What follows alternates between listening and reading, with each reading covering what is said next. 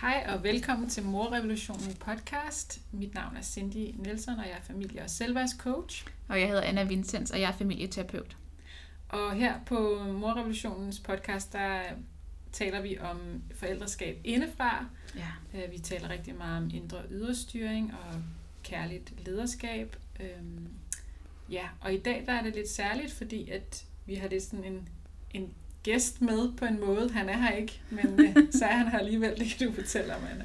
Ja, fordi i 2019, der lavede jeg et interview med Erik Sisgaard, som øh, vil endelig få lov til at dele med jer. Der er lige gået et stykke tid, og Erik Sisgaard har blandt andet skrevet Skæld mindre ud, og han har skrevet om børn og unges nej, et, et farvel til lydighedskulturen, det er svært at sige. Mm. Øhm, og han taler rigtig meget om børn og institution, og hvad er godt for børn, og hvad, hvad, altså, hvordan, hvordan behandler vi egentlig børn, og det der med at se lidt mere på sig selv. Så det skal vi dykke ned i i dag. Første del af vores interview med Erik Sisgaard. Og det bliver sådan lidt, at vi hører dit interview med ham, en, en lille bid, og så Ja. taler vi lidt sammen om det, vi lige har hørt bagefter. Ja. Mm. Så, øh, og, så, og som altid, så gælder det om at tage det med, man kan bruge. Fordi ja. hos os handler det om indre styring. Det handler ikke om, at vi er eksperter på noget som helst. Det er I selv.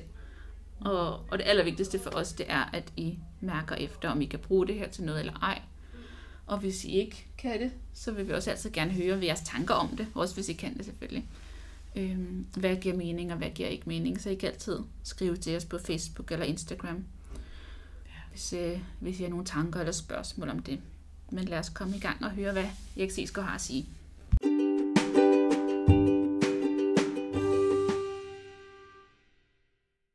Hvad gør det ved vores børn, at øh, de tilbringer en meget stor del af deres tid i institutioner i dag? de synes selv, at der har de deres venner. Jeg har spurgt mange børn her på det seneste, øh, om de kunne tænke sig, at der slet ikke var institutioner. Mm. Og der siger de næsten alle sammen, Ej, så, så havde jeg jo ikke nogen at, at lege med. Nej. Så, øh, så det, det er det første svar, det er børnenes eget svar, øh, at, at det har med venner at gøre. Og det siger selvfølgelig mig en hel masse, som vi måske vender tilbage til, fordi det, det stiller jo institutionerne over for den opgave, hvordan øh, arbejder de på en sådan måde, at de ikke øh, forstyrrer eller skader børns venskaber. Mm. Eller hvis det er rigtig godt, at de måske ovenikøbet kan styrke børns venskaber. Ja. Det vil jo være dejligt for børnene, siger børnene. Ja. Men derudover, så betyder det jo, at, at vi har institutionaliseret deres liv så meget, som vi har. Øh, det betyder jo, at det, der før foregik i de timer, hvor de nu er i institution, øh, det har de jo mere eller mindre mistet. Ja. Øh, Jeg gik en tur for et stykke tid siden i Vendsyssel, hvor jeg kommer fra, med min søster, og så skulle vi se Kren Jonassens skov, hvor alle børn legede, da vi var børn, Mm. og længe efter. Og skrev i, med kniv i træerne, Ja. Erik elsker den og den og sådan noget. og, og så skulle vi se, øh, hvad der var af minder om dengang. Vi kunne ikke komme ind i skoven, Nej. fordi øh, ukrudtet var voldsomt, øh, var blevet så stort, det kunne vi ikke. Øh, så vi måtte faktisk opgive. Og så snakkede vi om, at da vi kom der som børn, var der jo ikke spor. Der kunne vi jo bare lige komme ned over bækken og ind i skoven. Og inde i skoven var der ikke øh, underskov med, med øh, næller og sådan noget. Nej. Det, det havde vi jo trampet fuldstændig ned, fordi vi, vi løb jo, vi legede jo Ja. og spillede bold og alt sådan noget i den skov. Og så, vi blev jo helt forskrækket, og så sagde vi, jamen, hvad, med børnene i dag? Så kiggede vi os omkring. Hele vejen rundt lå de samme landbrugsejendomme, som der havde ligget dengang, cirka. Ja. I hvert fald lige så mange. Og vi måtte slutte, jamen der er der garanteret børn i nogle af de ejendomme. Hvad laver de? Ja. Og det ved vi ikke. Men vi gætter på, at de har været inde i husene, tror vi. Mm. Så det er nok noget af det, der er sket, at, at børnene er kommet væk fra Kring Undersens skov og Ja. stranden, og øh, hvor de ellers har været. De er Ja. væk. Øh, og måske sidder de inde ved nogle skærme. Ja. Det tror vi måske. Ja. to dage efter var jeg på Færøerne, sjov nok, og blev kørt rundt af en tidligere studerende, som jeg, jeg har undervist på pædagoguddannelse. Så kørte vi rundt, og så kom vi op til Klaksvik helt op mod nord. Og øh, så kom vi ned til stranden, havnen og stranden. Og så sagde hun, øh, her legede vi, da jeg var barn. Og hun var måske 40-45 år. Mm. Øh, den legede børnene. Så sagde jeg, men øh, hvor er børnene så nu? Jamen, de er oppe i institutionen, mm. hvor hun i øvrigt var leder. Nå. Nej, men de legede der på stranden. Så sagde man, hvem, hvem passede på børnene? Det gjorde de gamle mænd. Ja. Hvad var det for nogle gamle mænd? Jamen, der sad sådan tre-fire gamle mænd på en bænk og kiggede ud, ud over havet. Og de passede på børnene. Hvor de gamle mænd? Jamen, de var så oppe i en anden institution. Ja, præcis. Og jeg synes, at de to historier til sammen siger rigtig meget om, hvad der er sket på historisk set forholdsvis øh, få år. Ja. At, øh, at, at både børnenes og de ældres liv er, men nu holder vi os til børnenes, fuldstændig forandret. Mm. Og øh, hvad har det betydet? Du spurgte os om, hvad det havde betydet, ikke? Ja. Ja. Det betyder jo, at de er kommet under kontrol. Ja. Der er ikke nogen, der skærer i træerne mere, Nej. og hvad nu ellers lavede. Mm. De gør det, de skal. Ja. Og det står i planen, Ja. som de voksne har vedtaget. Og øh, de har det måske på mange øh, måder godt, men, øh, men den der mangel på frihed, de bliver ramt af, Ja. den, den, er, den er slem for dem. Og øh, jamen, jeg kørte en gang med min dengang femårige søn ud til den børnehave, hvor han jo også gik i. Og så læste jeg op, hvad der stod på øh, spisesedlerne fra avisen. Så stod der, øh, børnehaverne skal nu lukke en time tidligere. Og det er jo det helt klart meningen, at så skal læserne tænke, eller ja, læserne af sædlerne, tænke, ej, hvor synd, så mister de jo en time om dagen. Min søn, han sagde, ej, hvor godt, så kan børnene komme en time før hjem. Ja. Og den forskel, tror jeg, der er, altså, øh, vi voksne tænker i almindelighed, at det er godt for børn at blive buret inde. Ja. Nu ved du så også, hvorfor jeg kan finde på at bruge sådan nogle udtryk, ikke? Fordi det er jo ikke fængselsceller. Men, men de bliver buret inde. Altså, de kan ikke længere de ting, som børn kunne for en generation eller, ja. eller to siden. Og, og de voksne tror, mener så bestemt, at det er noget, vi gør for børnenes skyld. Ja. Og øh, det synes børnene jo ikke umiddelbart. Jo, de synes jo som sagt, det er dejligt at kunne, kunne være sammen med sine venner, og mange børn er glade for deres institution, og for forskellige voksne i institutionen. Andre er ikke. Mm. Øh, men, men det har de ikke noget at sige over, faktisk. De kan godt være utilfredse og, og ligesom have, nogle gange hade at skulle i børnehave og sådan. Men det skal de. Og, og det, de voksne taler aldrig om, øh, måske øh, om der skulle være en skilsmisseret for børn. Mm. Så de øh, kunne blive fri for den stuepædagogen, eller hvis de går i skole for klasselæreren. De voksne er sikre på, at det er rigtig godt at have en klasselærer i 8 år, eller en stuepædagog i lidt færre år. Ja. Men så, så her har jeg så hæftet mig ved, kan man sige, kontrolaspektet, mm. der følger med institutionaliseringen. Jeg skal lige tilføje, at mange voksne mener, at børn i dag har meget større frihed, end de havde tidligere. Ja. Og øh, det, det håber jeg, at jeg har sat et spørgsmålstegn ved, med det, jeg har sagt nu her. Mm. Øh, jeg, jeg tror, det er mindre frihed. Det er ikke så nemt et spørgsmål øh, at belyse, for det kan godt være, at de voksne på nogen måder bestemte mere over børnene dengang, eller for eksempel greb mere ind i, at de skulle sidde pænt. Ja. Når man ser billeder af børn fra dengang, stillet op til fotografering, så kan de se glade ud, men meget tit, så ser de altså trist ud. Mm. De er stillet op. Det er fangende børn, der, der nu lige skal fotograferes. Ikke? Så, øh, så det er noget, de voksne har formet børnene, øh, som de voksne finder meget betydningsfuldt og, og vigtigt, og øh, som børnene ikke altid bryder sig om. Ja.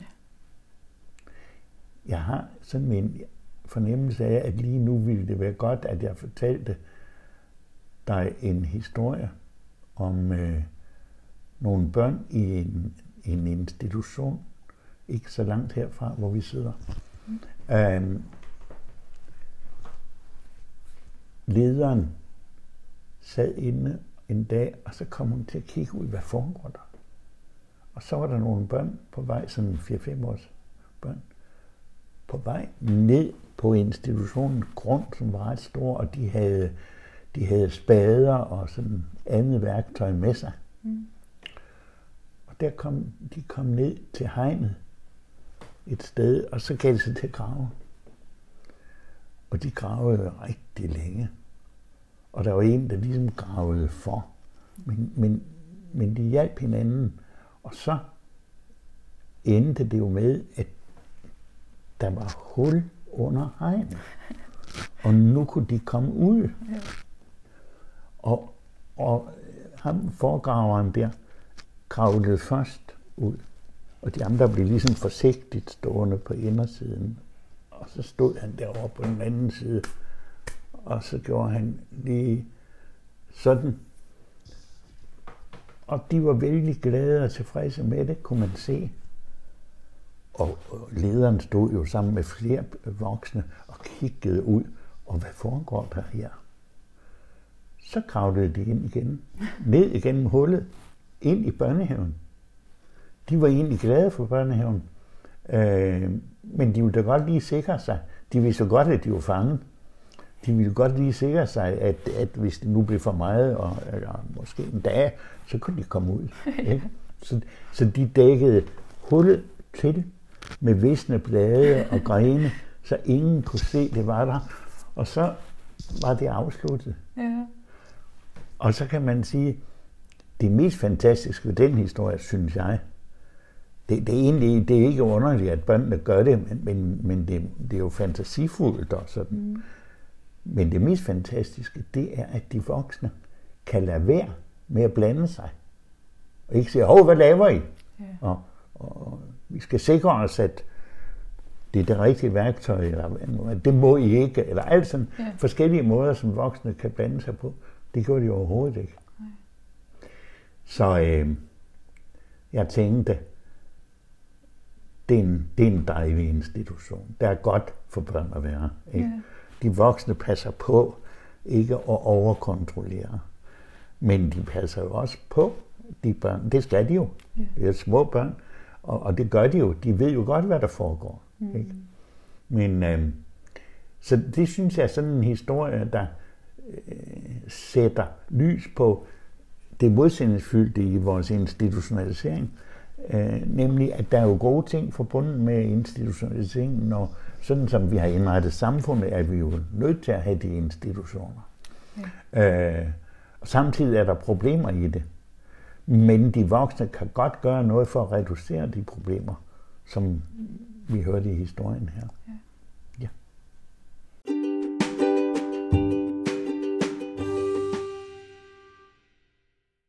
Altså, det er jo en helt anden virkelighed, børn lever i i dag, end, end den virkelighed, vi, vi andre levede i som børn. Og det er jo virkelig bare blevet normalen, at det er sådan, det er.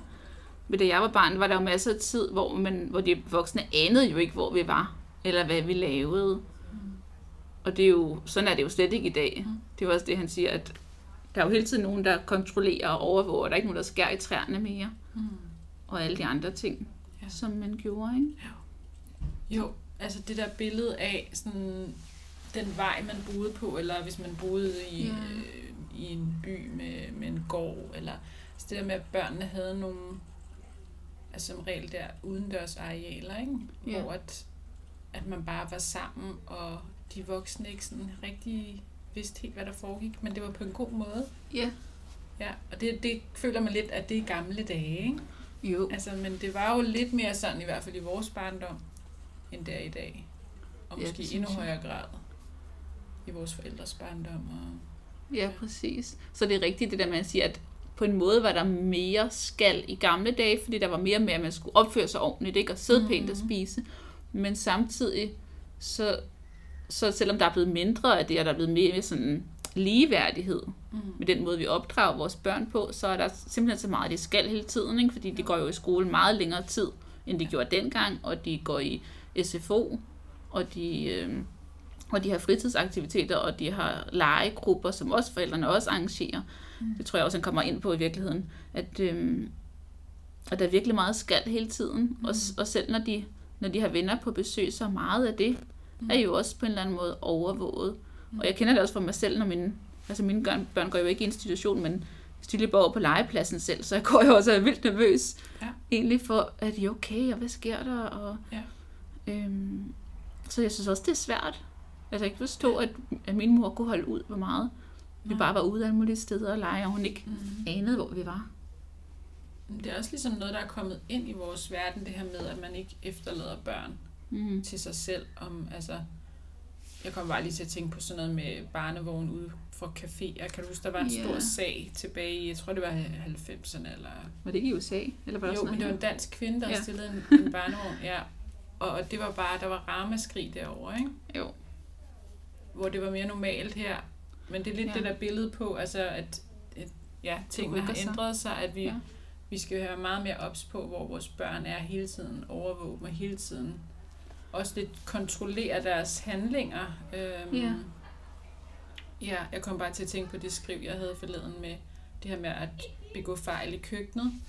Øhm, det her med at lære sine børn at være i et køkken og, og Ja. prøve at lave mad og prøve forskellige ting. Og der kan jeg mærke, at jeg har virkelig svært ved at give slip på det og lidt sådan se dem gøre det på sin måde. Det kan godt være, at jeg Mm. kommer med en anvisning, men, Ja. men så ligesom lade dem gøre det, som de nu vil. Ikke? Nu lavede vi øhm, øh, små mini-pizzaer forleden, ikke? og det var så sjovt at se min, min øh, fireårige. Ikke? Altså, så tog han en majs og laver på sin pizza, og en lille... Altså, du ved, der kunne jeg straks have lyst til at komme og sige, skal du ikke have noget mere på? Ikke? Men, men det der med, at vi, der er ligesom en tendens til, at, og det ved jeg ikke, om det altid har været sådan, men at vi i hvert fald gerne hele tiden vil, vil både beskytte, men også kontrollere vores børn lidt, og, og Ja. hele tiden sådan styre dem i en retning, og ja, vi ved jo det her bedre. må du, det må du. Ja, Ja, ja, ja.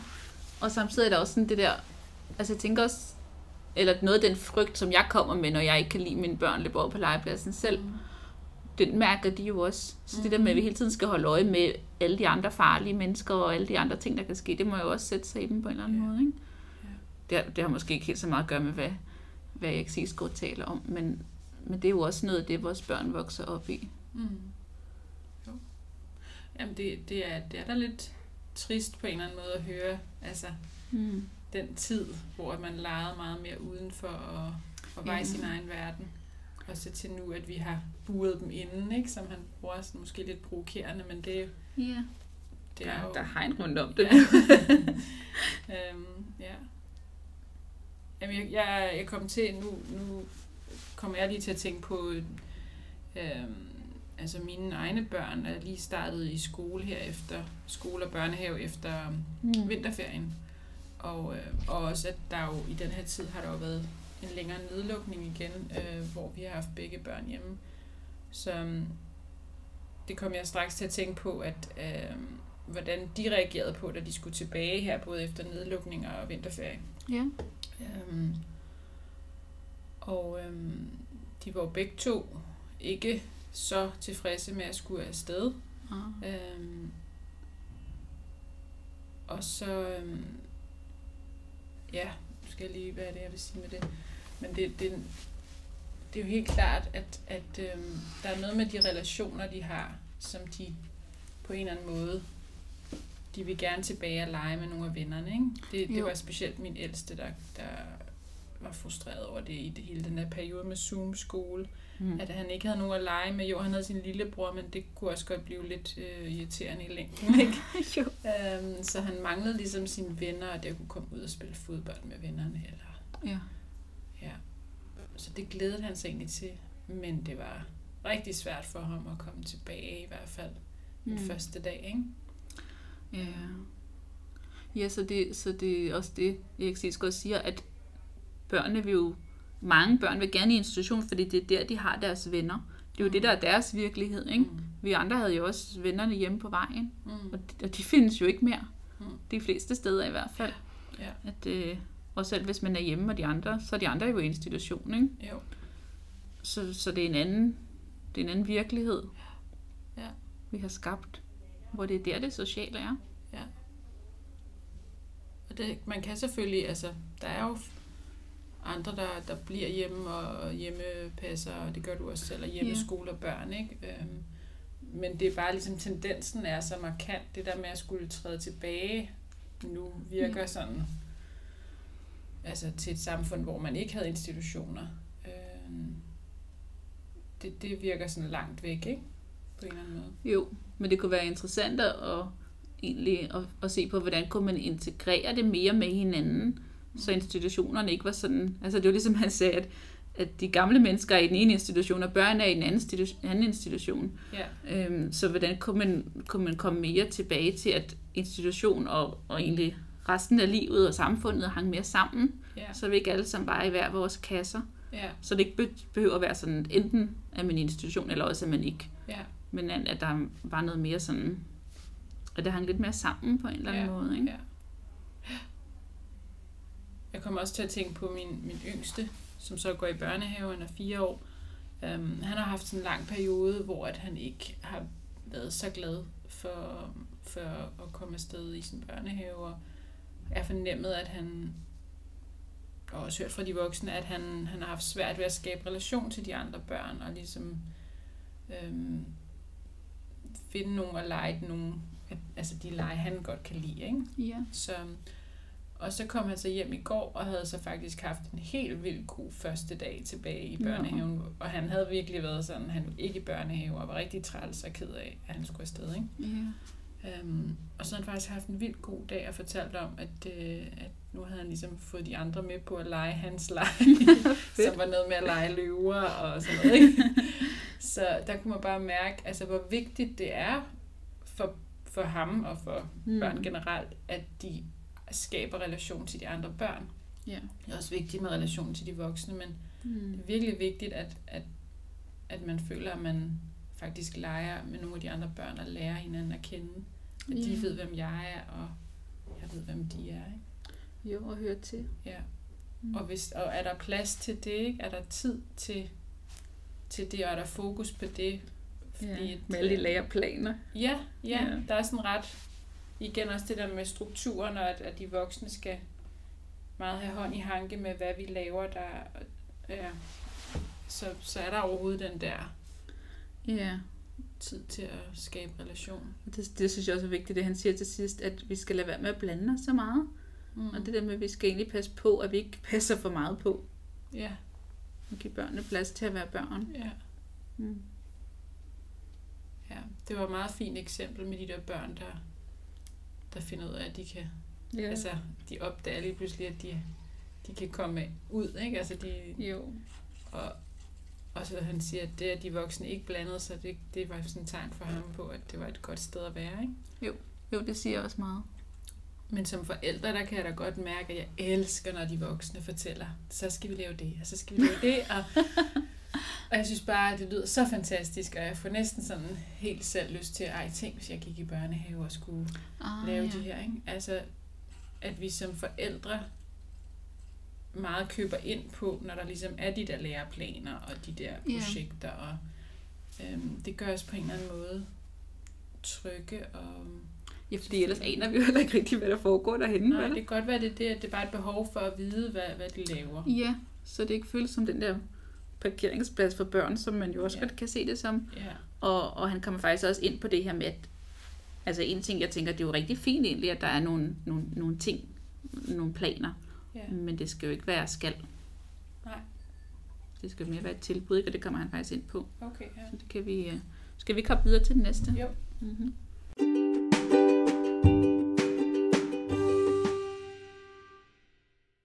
Er faktisk godt for børn?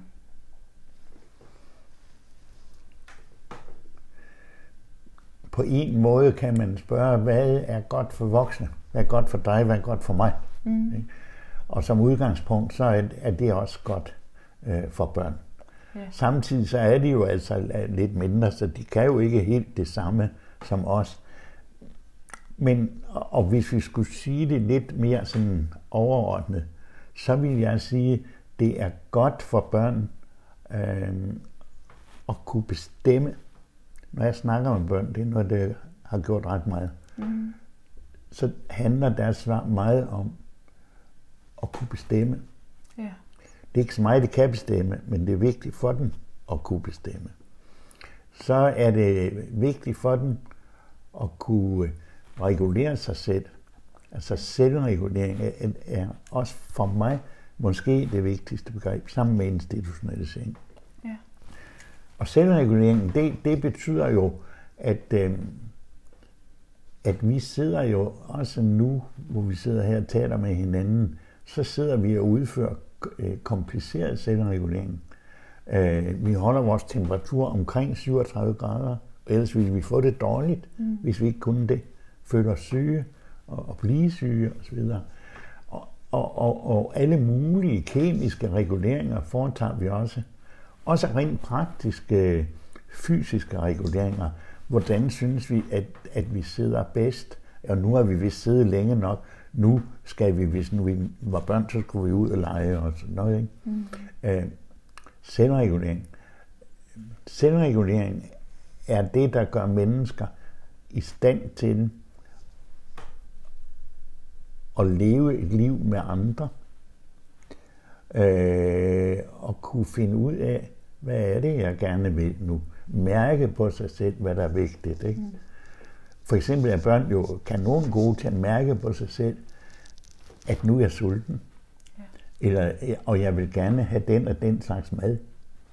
Og der er de voksne nogle gange kanon gode til at sige, nej, nej, nej, du skal ikke have sådan noget mad. Mm. Du skal have noget andet mad, og først skal du spise det sure, og så kan der måske blive en lille smule sødt til sidst. Den slags ting. Ja. Ikke? Og der er ikke ret mange voksne, der tænker, jamen hvis vi gør sådan noget for meget, så ødelægger vi børns selvregulering. Øh, deres evne til fuldstændig med fuld søvngængeragtig sikkerhed og indtage den kalk for os for B-vitamin, det hele, som de har brug for. Ja. Det behøver vi ikke, bortset fra sukkeret. Det, har de, det er svært. Det er svært. Ja. Ellers behøver vi ikke at tage os af det. Men, men altså, så det, det her var både om selvregulering som det vigtigste mm. i menneskelivet faktisk.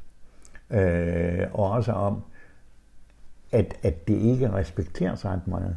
Altså, ja. det er ikke sådan noget, vi siger, øh, Nå, hvordan vil du opdrage dine børn? Jo, men de skal blive så selvregulerende som muligt. Øh, der, der kommer måske stedet for noget med, at de skal jo øh, opføre sig ordentligt. Og øh, måske, hvis man er skrab, de voksne er skrabe, gør, hvad der bliver sagt og den slags ting.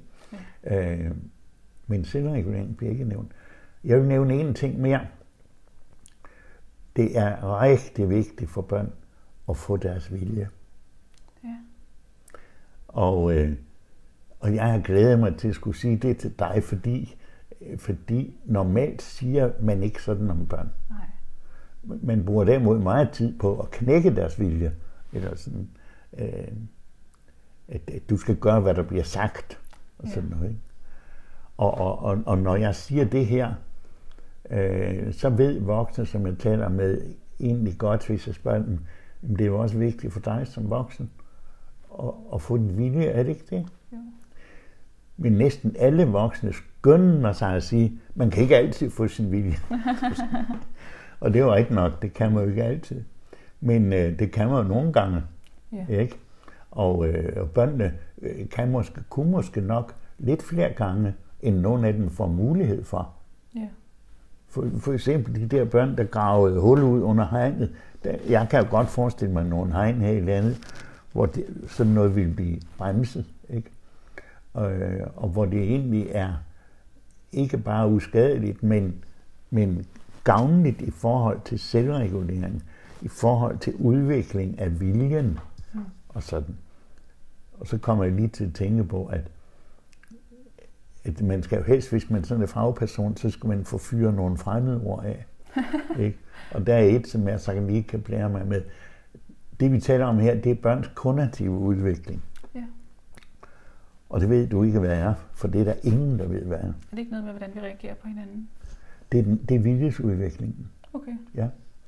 Øh, og, og jeg ved det også næsten, næsten ikke. Altså, øh, jeg har næsten glemt det. Og det er jo tankevækkende. Ja.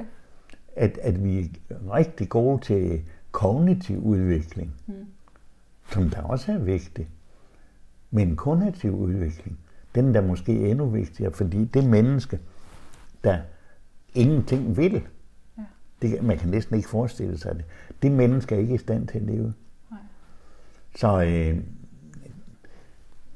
hvis jeg nu, jeg sagde, hvad, hvad nogle nøglebegreber for mig var, øh, hvor i den var institutionalisering, og det andet var øh, selvreguleringen, så, så nærmer vi os også her et tredje begreb, nemlig begrebet kritik. Mm. Det synes jeg er det vigtigste næsten af alle begreberne. At man må prøve, og jeg håber, det kommer til at præge det, jeg nu siger i vores samtale. Ikke?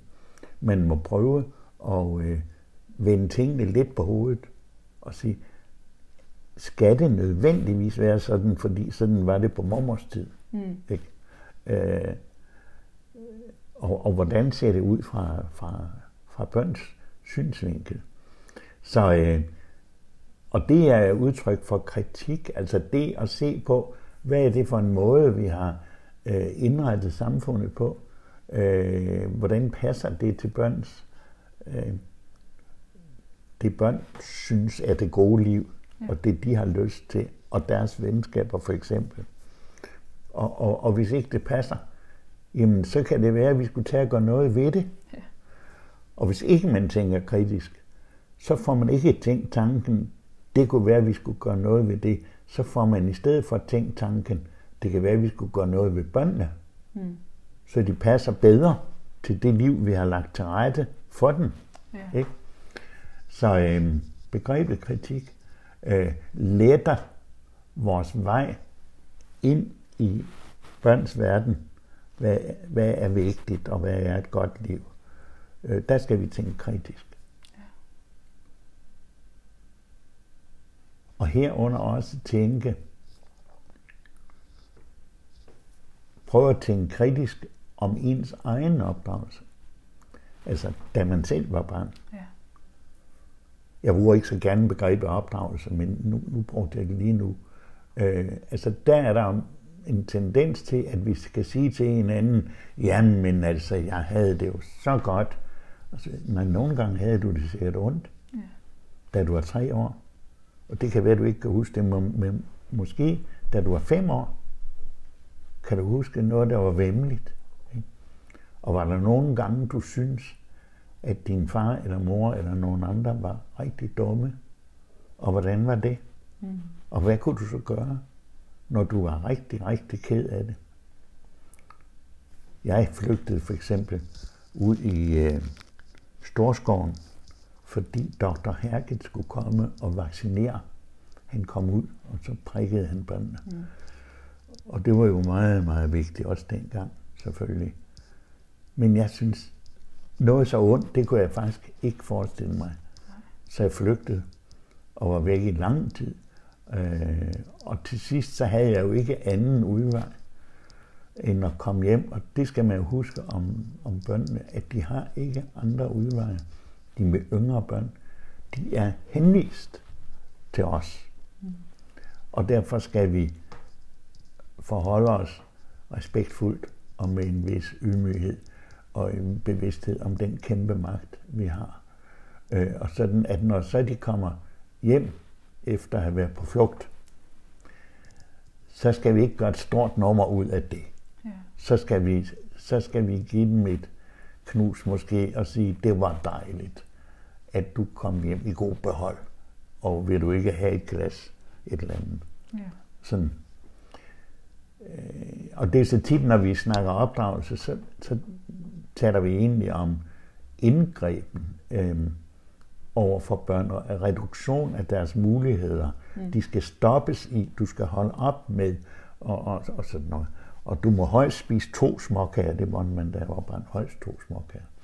Øh, alt sådan noget, ikke? Mm. Øh, og der synes jeg, det, det er en af grundene til, at jeg ikke så godt kan lide ordet opdragelse. Ja. Øh, så der synes jeg, at man i stedet for kan tale om, øh, hvad for en slags liv kunne jeg tænke mig at leve sammen med øh, mit barn, og hvad for et slags liv ville være godt for mit barn, øh, og, og for mig måske. Ikke? Mm. Så øh, vi, øh, deres liv er fyldt med uendelig meget opdragelse. Ja. Og, og nogen synes, at børn er uopdragende. Det findes der faktisk nogen, der synes. Og, øh, og de kan huske, at da de var børn, uh, der nejede de pænt, hvis de nu er piger og sådan noget. Ja. Øh, og, og det gør de ikke i dag, heldigvis. heldigvis. og man skal heller ikke bukke, og alt, alt, alt, der er meget, man ikke skal. Men, men, øh, men ellers lever det ligesom videre, at, at hvis ikke vi opdrager børn, så hitter de på alt muligt gale streger, og, og sådan noget. så de må stoppes i det, for de ligesom kan blive civiliserede mennesker. Ja. Og det tror jeg, at vi har fuldstændig galt fat i. Ja.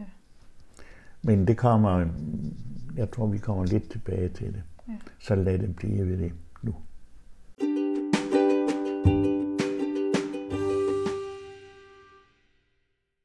Det sidste, han snakker om her, omkring det her med, at, at øh, vi stadig hænger fast i sådan et billede af, at børn skal opdrages, og at børn ligesom ikke er fuld, fuldstændige mennesker. Ja. De mangler noget, og ligesom et dyr, så man prøver at tæmme et dyr, så skal vi også lidt tæmme vores børn, ikke? Jo. Og det, man kan godt høre, når han siger det, at det er jo er det helt, helt afsporet, ikke? At, at mennesker ligesom er født ufuldkomment, og så skal vi Ja, også voksne ligesom danne dem og få dem på rette kurs, ikke? jo, præcis. Jo, det er meget fedt, det der, han siger, at der er nogen, der stadig siger, tror, at... Øh... Nej, nu kan jeg ikke huske, hvad han sagde. Det der med, at børn er uopdragende. Ja. Ja. Hvor fjollet det egentlig er. Og hvor meget man hører det, ikke? Jo. At børn er uopdragende. Ja. Noget, noget af det, jeg synes... Altså egentlig det der med selvkritik. Ja. Det er, egentlig, det er jo en lidt hård måde at sige det på, men det er jo egentlig ret, det er jo egentlig ret vigtigt i virkeligheden for alt det her, at og også for nogle af de ting, vi tit snakker om, er, at vi ikke bare skal give de ting videre, vi selv har fået. Ja. Fordi, eller sådan gjorde man i gang, så sådan skal vi også gøre nu. For det er jo virkelig en måde, hvor vi ikke ser vores børn, og hvor vi ikke møder vores børn, og hvor de netop ikke kan få plads til selvregulering. Mm. Og det der med at kunne mærke, er jeg varm eller, eller, eller er jeg kold? Mm. Du skal bare have jakke på, fordi Mm. det bestemmer jeg, for jeg er mor. Ja. Eller nu er du sulten, eller nu er du træt. Eller alle de der ting, hvor børn lærer ikke at mærke sig selv, Ja. som jo så er det, han kalder ikke at kunne selvregulere. Ja. Og det er jo i virkeligheden det der med ikke at have indre styring, Mm. som vi taler rigtig meget om, som faktisk det allervigtigste. At kunne finde, som forældre, at finde tilbage til vores indre styring, Ja. som vi jo netop, mange af os ikke har fået lov til at have. Ikke at kunne selvregulere, og lade vores børn beholde deres indre styring. Så de faktisk kan mærke sig selv. Og både mærke, er jeg varm, er jeg kold, og hvornår har jeg det egentlig godt, ikke? Mm. Det går helt hen til at, at kunne have et godt liv, og Ja. kunne mærke, hvad der gør en glad. Ja, og de hænger meget sammen, det der med, at de også godt må have lov til at... Altså, de må godt bestemme nogle ting. Ja. Øhm, og også det her med, at de også må få deres vilje. Ja. Øhm, han sagde det ligesom som to forskellige ting, at måtte bestemme og få sin vilje ikke var helt det samme. Øh, men, men det er i hvert fald i samme, det der med, at, at, at man må give udtryk for, hvad man har brug for og har lyst til. Ja, Øhm, og blive mødt i det- det. ja. Mm. Og det kan jeg godt mærke, at både, altså nu nævner han mad-eksemplet, det tror jeg rigtig mange forældre kan relatere til og, og genkender, ikke? At, at vi har ligesom en idé om, hvad de, der er vigtigt, de spiser øh, først eller mest af. Ja. Øhm, og selvfølgelig skal de ikke bare leve på sukker, men, Mm. men vi kan virkelig sådan have nogle meget specifikke øh, rammer i forhold til mad og måltider, ikke? Jo. som gør det svært måske for dem at være i. Fordi ja. De stadig er i gang med at lære, altså ligesom vi jo egentlig er okay med at spæde børn, øh, spytter ting ud og har svært ved, når de først lige skal i- fra mælk til noget lidt mere fast, at så er det ikke nemt for dem, jamen, Ja. at det er stadig en læreproces, når man er 4 år, 7 år og 10 år, fordi mad er rigtig meget, mange ting. Ja, og også for voksne, ikke? Mm. Der er det jo egentlig også.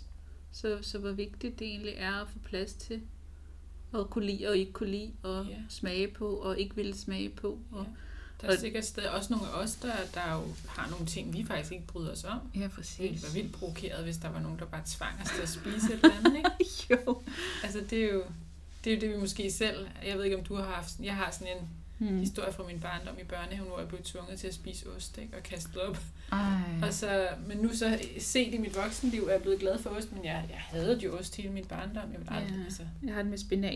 Jeg blev Ja. tvunget til at sidde grædende og spise min spinat, ellers Ja. fik jeg ikke dessert ligesom alle de andre. Ja, Det er også det er bare fuldstændig printet ind på min nethinde. ja, Så det, altså, det er så vigtigt. Og det, og det her er jo faktisk noget, der er lavet rigtig mange undersøgelser om, at børn spiser jo det, vi, det de har brug for. Mm. Så længe vi ikke kun sætter til at få øhm, sukker foran dem, mm, så kan de faktisk også finde ud af at spise det, de har brug for i løbet af dagen. Ja. Så, så det, vi behøver ikke Nej. gøre det, og vi lærer dem ikke at kunne mærke, hvad de har brug for. ja, vi gør dem jo i virkeligheden en bjørnetjeneste, ikke? Ved at, Jo.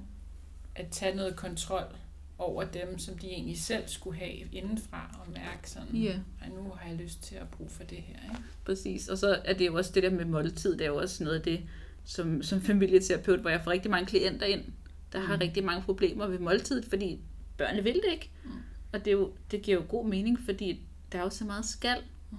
Det er jo ikke særlig hyggeligt. Mm. Og, og, det, og det bliver også sådan, det skal være hyggeligt. Mm. Især for travle familier, så er det jo der, vi er sammen. Ja. Ikke? Så nu skal vi hygge os. Ja. Og allerede der stejler børnene jo, ikke? Ja. Fordi så, så er der lige pludselig ikke plads til, hvis man ikke lige er glad, eller hvis man ikke lige kan lide sin kartoffelmos. ja. At, øh, Eller man lige var i gang med en fed leg, og så skal man hen og spise til ja, bordet præcis. Præcis. Jamen, jeg synes, det der med at bestemme selv, der kom jeg også til at tænke på, at jeg her forleden, der tvang jeg lidt min familie øh, ud i den friske luft, fordi det var rigtig dejligt vejr, og vi havde lige været lidt for meget indenfor i nogle dage her i nedlukningen. Ja. Øhm, det er ikke sådan hver dag, at vi får, får kommet udenfor, men så tænkte jeg, nu er det godt være, nu skal vi ud, og mine børn gad ikke, for de var lige i gang med noget, eller du ved, Ja. de havde det egentlig fedt nok med at være hjemme. Ikke? Og der vil jeg sige, der, der bør det være mig, der bestemte, at nu skal vi ud. Mm. Og så synes jeg, det var en god oplevelse, og jeg synes faktisk, de fik brugt en masse energi, at vi gik ned til stranden, og de hoppede på sten og kastede sne i vandet. Og, ja. altså, det var bare... Altså, der tænker jeg, var det egentlig okay, at jeg bestemte lidt der? Selvfølgelig er det okay at bestemme. Ja. Du kan bare ikke bestemme, at de skal være glade for, at I skal gå tur nu. Nej. Det er mere det der med at bestemme, hvordan de har det med det, ikke? Ja, ja. Så var der en anden ting, han snakkede om, som også ramte mig. Det var det, han talte om, at han selv flygtede fra... Det var, fordi han skulle vaccineres, ikke? Og det, det rammer fordi jeg har faktisk lige nu med min ældste, at han øh, har, jeg har opdaget, at han, han har sådan et flygtmønster. Altså, øh, Mm. jeg ved ikke, om man allerede, så, når man er lille, kan se, hvilken tendens man har, men han flygter fra konflikter. ja. Og lillebroren, han, han går i øh, kamp. Man Ikke? går ikke kamp, ja. Ja. Så går du i frys. ja, jeg går i frys. Ja, det er faktisk meget, meget. Det er faktisk lige spot on. Øh, men han er begyndt at flygte, Ja. og, jeg, og nu når jeg har opdaget det, så er jeg begyndt at sige det til ham. Mm. Og sige til ham, du skal ikke flygte, du kan ikke flygte, og i talsætte det. Ikke? Ja. Og jeg er også begyndt at, f- at følge efter ham ind på værelset, og ligesom ville konfrontere, eller ville tage Nå. snakken. Og det kan jeg faktisk mærke, at... Øhm, eller det, det er det, jeg sidder og overvejer nu, kan jeg mærke, om det egentlig er så godt. Øhm, det der med at i hvert fald give ham lov til at flygte, at det er okay. Altså, Ja. det er en strategi, og det er, en, det er et behov, han har at komme ud af situationen Ja. så er det måske ikke så smart, at jeg prøver også ligesom tvinge ham ind i en eller anden med konfliktmæling, eller hvad. Ej, det lyder svært Ja. for ham. Jeg får sådan, Ja. når du siger det, så får jeg sådan lidt åndenød, eller sådan Ja, lidt. ja, Altså, lad mig lige komme væk. ja, lad mig lige få et øjeblik for mig Ja. selv, ikke? og de gange, hvor jeg så har givet slip på ham og ligesom sagt, okay, nu sikkert fordi jeg var i gang med noget mad eller et eller andet, som jeg tænkte, Nå, så går jeg ud og laver mad, så må han lige Ja. komme sig. Men så er han jo som regel kommet til mig bagefter, Ja. og, og ligesom søgt mig og prøvet at sådan gerne vil snakke om, hvad der skete, ikke? Eller, ja, så han skal måske bare lige have den der Ja. pause. ja, Jeg kender det fra min søn, han, hvis han bliver sur. Så i starten gik jeg også hen til ham, og nu skulle vi snakke om det, og ville ikke lade ham være. Han blev bare mere og mere sur. ja, Så nogle gange skal de også bare have. Ja. Det kan det næsten hen i det der overvågning. Vi skal jo ikke være der hele tiden. De skal også kunne Nej, trække vejret. Netop. Altså, at det var faktisk et behov for ham der, ikke? Mm. Øhm, men selvfølgelig at følge op på det, og vise, at okay, jeg vil egentlig gerne høre, hvad der skete der. Ja. dig. Men øhm, det kender, altså det, det, ja, det vil igen, det vil være super grænseoverskridende, hvis man, hvis man selv har brug for plads for nogle mennesker, eller der er sket et eller andet. ja. Og, og så folk, andre folk bliver enormt omklamrende om en, og man er bare sådan Ja. lidt, ej, øh, Ja, det er virkelig ubehageligt. Og så er det jo vigtigt som forældre der, og hvis man ikke kan holde ud, ens barn flygter, og så er han jo helt alene på sit værelse, Mm. egentlig at mærke efter, hvad der sker i en selv.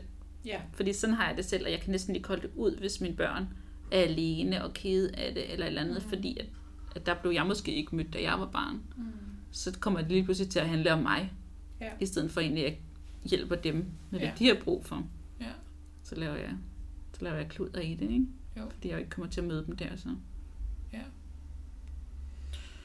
Ja, så det, han, det var også noget af det, han talte om, ikke med, at de- er ligeværdige, ikke? fordi Mm. at spørgsmålet gik på, hvad er godt for børn? Jamen, egentlig, hvad er godt for mennesket? Altså, hvad Ja. er godt for mennesker? Hvad er godt for dig og mig? Jamen, det er nogle af de samme ting, eller det er de samme ting, vi har brug for, ikke? Jo, og, Øhm. jo, hvis du ikke vil sige det til en voksen, så lad være med at sige det til et barn. Ja. Det er en ret god sådan tommelfingerregel at have. Ja. Ja. Hvad forstod du med det der, at de skulle få deres vilje? Og han talte om den her, det her ord, som vi, vi jeg er i hvert fald ikke kendt, konna, konativ, konativ. Kognitiv udvikling. At, ja, at børn også skal have deres vilje. Og, altså, jeg er jo mest henne i, at børn skal øh, altså have, have lov til at have det, som de har det. Mm. Øhm, så, så ikke nødvendigvis, at de altid skal have deres vilje, men der skal Mm. være plads til, at de har det, som de har det. Ja. Og samtidig er der så meget med, hvor meget der børn skal og skal og skal hele tiden. Mm. Så, så nogle gange altså, skal børn selvfølgelig også have deres vilje og have lov til at bestemme. Så vi skal ikke være bange for at sige ja til de ting, de vil, fordi at så er det børnene, der kører showet, eller Mm. et eller andet, en eller anden frygt, man kan have for, at så er det dem, der bestemmer derhjemme. Ligesom vi skal have vores vilje nogle gange, så tænker jeg, at det skal børn da også. Ja. Det giver da meget god mening. For jeg kom til at tænke på også igen det her med aftensmaden, når man så afbryder en leg, eller de sidder og ser noget øhm, Ja. børneprogram, og så man bare kommer som voksen, og bum, nu er det slut, nu skal vi spise, altså, og det bliver sådan en, altså de har ikke den der tidsfornemmelse. Vi kommer med vores planlægning af vores tid, og lægger ned over deres verden, og det Ja. de lige var i gang med. Og der tænker jeg sådan om, om det der med at få deres vilje, at man for eksempel i det, i det øjeblik øhm, går med på en forhandling, altså det gør vi i hvert fald hjemme hos os, at vi Mm. så siger, okay, men så kan du lige se det her færdigt, eller øhm, okay, men så kan du komme, når du er færdig med at lege. Øhm, Ja. At man så på den måde egentlig giver dem deres vilje, men det er stadig en eller anden forhandling, eller hvad? Ja, jeg tænker, det er egentlig bare, hvad man selv synes. Ja. Jeg synes, man kan både som forældre, kan man godt sige, nu skal vi spise det sådan her, vi gør. Mm. Og man kan også sige, du må gerne lige se det færdigt, eller kom, hvis du er sulten, eller Ja. at børnene godt må stå op og spise, i stedet for at sidde ned, eller have legetøj på bordet, eller det er der jo ikke rigtig noget rigtigt og forkert i. Nej. Det er jo egentlig bare, om, om man selv kan stå inden for det. Ikke? Ja. Det er jo det der med forældreskabet indenfra. Ja. Hvad synes jeg er okay? Og selvfølgelig også, hvorfor synes jeg, det er okay eller ikke okay. Ikke? Så Ja. at lægge mærke til, om det også er et mønster. Ja. Mm. Ja. Skal vi, øh, skal vi hoppe videre til det næste? spændende. Og så det sidste spørgsmål var jo vir- virkelig spændende ikke, for os alle sammen. Det her med, hvad er det egentlig for et liv, jeg gerne vil have sammen med mine børn? Ja, i stedet for opdragelse. Ja. Den, den kan vi jo blive ved med at spørge os selv, ikke? Jo. Fordi der er hele tiden noget nyt at Ja. opdage, både i vores, det vi snakker om nu med kommunikation, men også i vores måde, altså strukturen, vores familiestruktur, og Ja. der, er- der er mange ting, vi kan spørge os selv om, hvad er det egentlig for et liv, jeg gerne vil have? Ja, og også så det ikke bliver, vi skal ikke opdrage vores børn for at, sådan at forme dem eller skabe dem på en bestemt måde. Men vi skal egentlig finde ud af, hvad, hvad vil vi faktisk sammen, ikke? og hvornår har vi det godt. Ja. Det er ikke sådan en præstation ind i forældreskabet. Mm. Eller ind i børnelivet. Eller vi skal jo egentlig bare være sammen Mm. og have det godt. Og, og det, det kommer der jo en masse ud af. Ikke? Og det med at sige, det, det er en af de ting, som jeg synes, at den her corona-tid for os, fordi vi jo nu har børn, der både går, en går i skole og en i, i børnehave, at, Ja. at det er, at vi i- af flere omgange nu har været så meget sammen, og der ikke har været den der hverdagsstruktur. Mm. Det har nogle gange været frustrerende, men i sidste ende kan jeg jo godt se, at det har jo givet os en anden samhørighed og Ja. et andet bånd til hinanden, fordi vi bare har været mere sammen. Ja. flere timer, og øh, der har ikke været så meget af det her skal. Nu skal vi det, nu skal vi det. Vi har bare Mm. haft uendelig meget tid, hvor vi Ja. nogle gange har sådan, okay, nu bliver vi nødt til at finde på et eller andet nyt at lave, ellers så går vi til, ikke? Men det, det har altså givet, øh, kan jeg godt mærke, en anden, en anden sådan forståelse for hinanden og, og individerne i familien. ja. Ja, man begynder at kunne mærke hinanden Mm. egentlig, og sig selv, og det der sammenhold og fællesskab på en, eller en anden måde, end når vi alle sammen hele, hele tiden er væk fra hinanden, og alle mulige, der er vi jo i alle mulige andre fællesskaber hele tiden, Ja, og så er vi lidt i familien, ja, og så ud igen. ja, Så når det, altså egentlig, det burde jo være familien, samfundet drejede sig om, ikke? i stedet for at vi skulle, at det bliver sådan en lille mellemting ude i alle samfundets fællesskaber, på en eller anden måde. Ja, og det kan jeg godt blive nervøs for, at, at nu Mm. så, når man vender tilbage til noget, der minder om den hverdag før, Ja. at så øhm, mister vi så den kontakt til hinanden, ikke? Jo. Kommer vi længere væk fra hinanden. Det er jo også spændende, hvordan man så kan vælge at, at, få, at holde fast i noget mere af det. Mm. Og der er det jo forskellige vilkår, vi alle sammen har, og forskellige ting, vi alle sammen vil. Ikke? Jo. Fordi der er, jo, der er jo tusind måder at være familie på. Mm. Og samtidig er der, er der i forhold til den måde, vores samfund er bygget op på, Mm. kan det være svært at ikke være lige sådan en familie, som det passer ind i samfundet. Ja. Det håber jeg også, der bliver åbnet mere op for, nu hvor, at, nu hvor alle har prøvet egentlig noget helt andet. Ikke? Ja, man lige pludselig opdager, der kunne måske være nogle andre muligheder, eller man kunne gøre det muligt at være Ja. både i arbejde og i institution på forskellige måder. Ikke? Jo, og også bare opdage som forældre, at man, at man godt kan holde ud og være sammen med sine børn hele dagen. Mm. Det håber jeg i hvert fald, at der er mange, der har opdaget. Ja. Fordi det er altid svært i starten, ligesom i starten af ferien, er det vildt hårdt, ikke? Med børnene, og de reagerer på alt muligt, men så efterhånden er det jo faktisk rart at være sammen. Og sådan er det jo også, når man er, når man er hjemme sammen hele tiden, så er det jo ikke ulveteam hele tiden. ja, Ja, nu skal vi gå videre til den næste. det skal vi.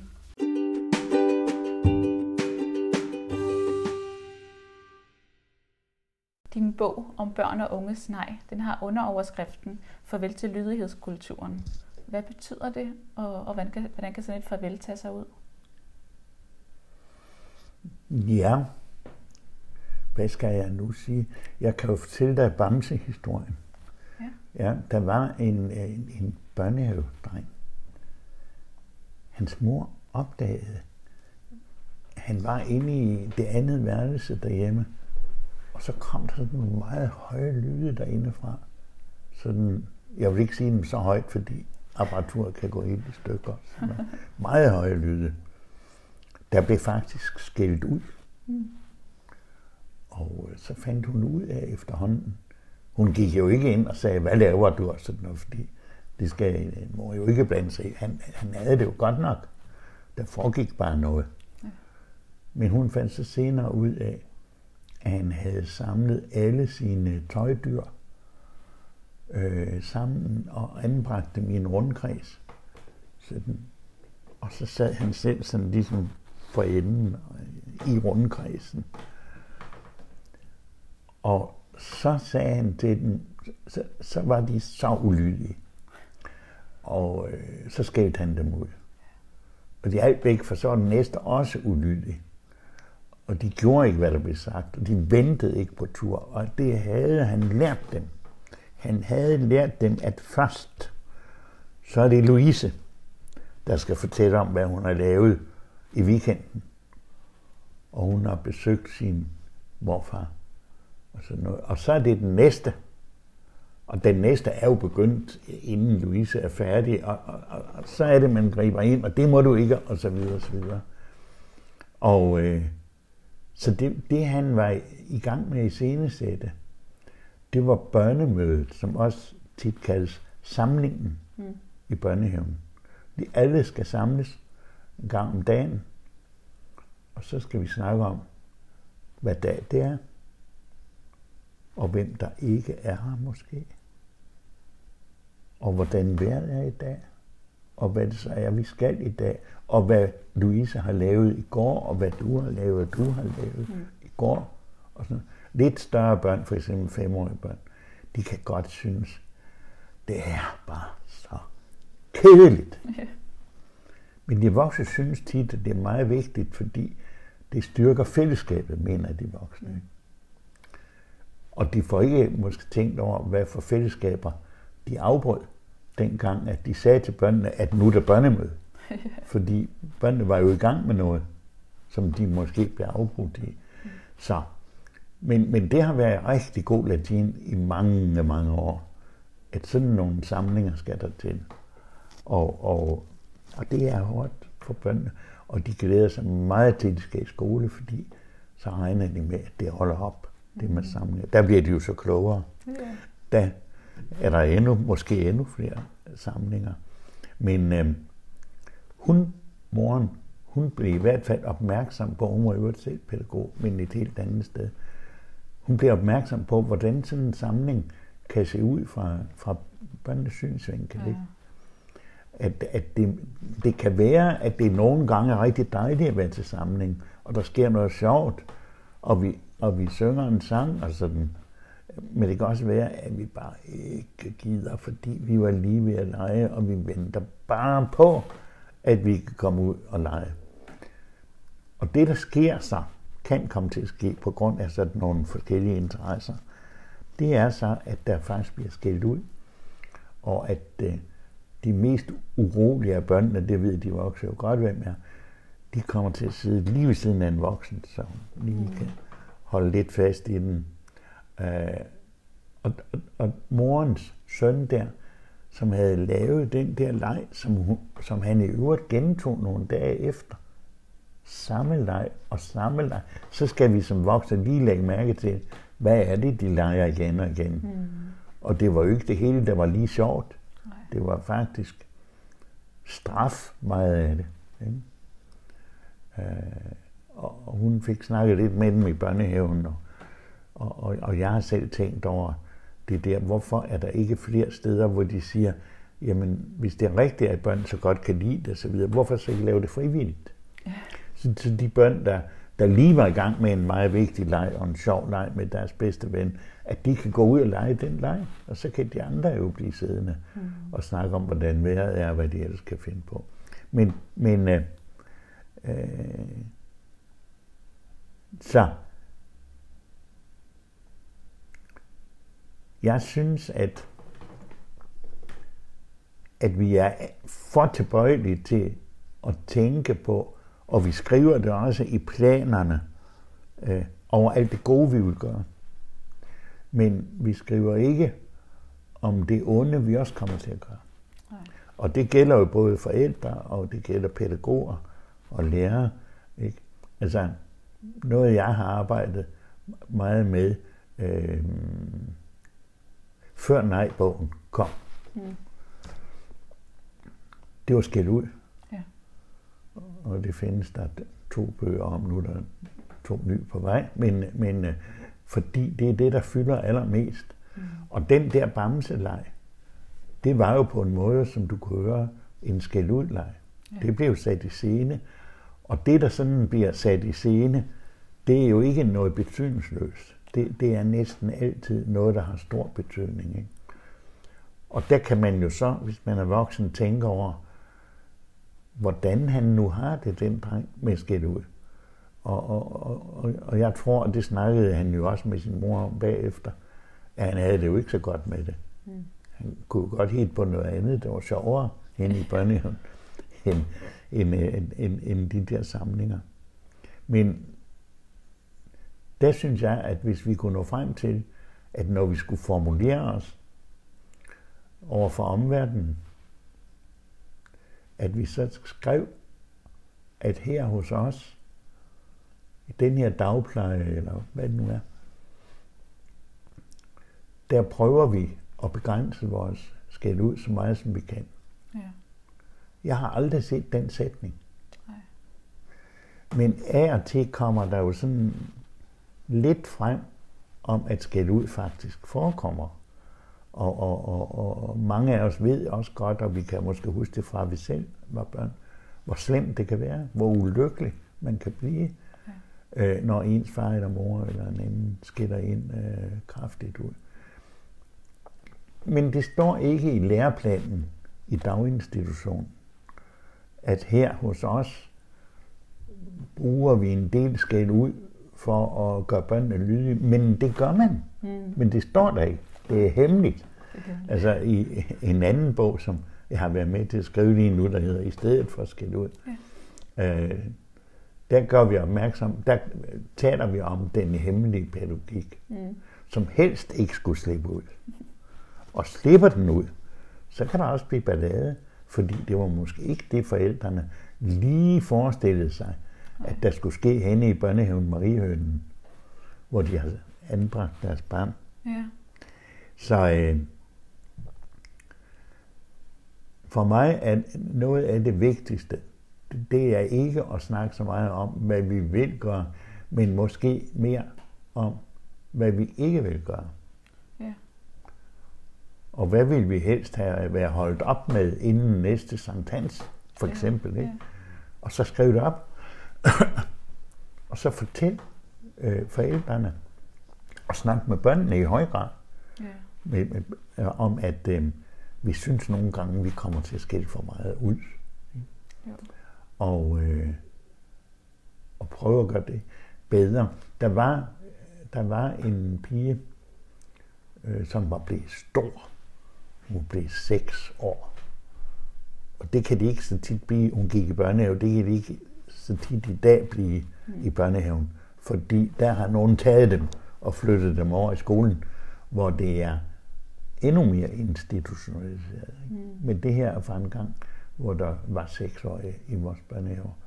Og hun skulle altså lige straks i skole, så gik hun en dag hen til lederen, Lilian, og så sagde hun, jeg skal tale med dig, Lilian.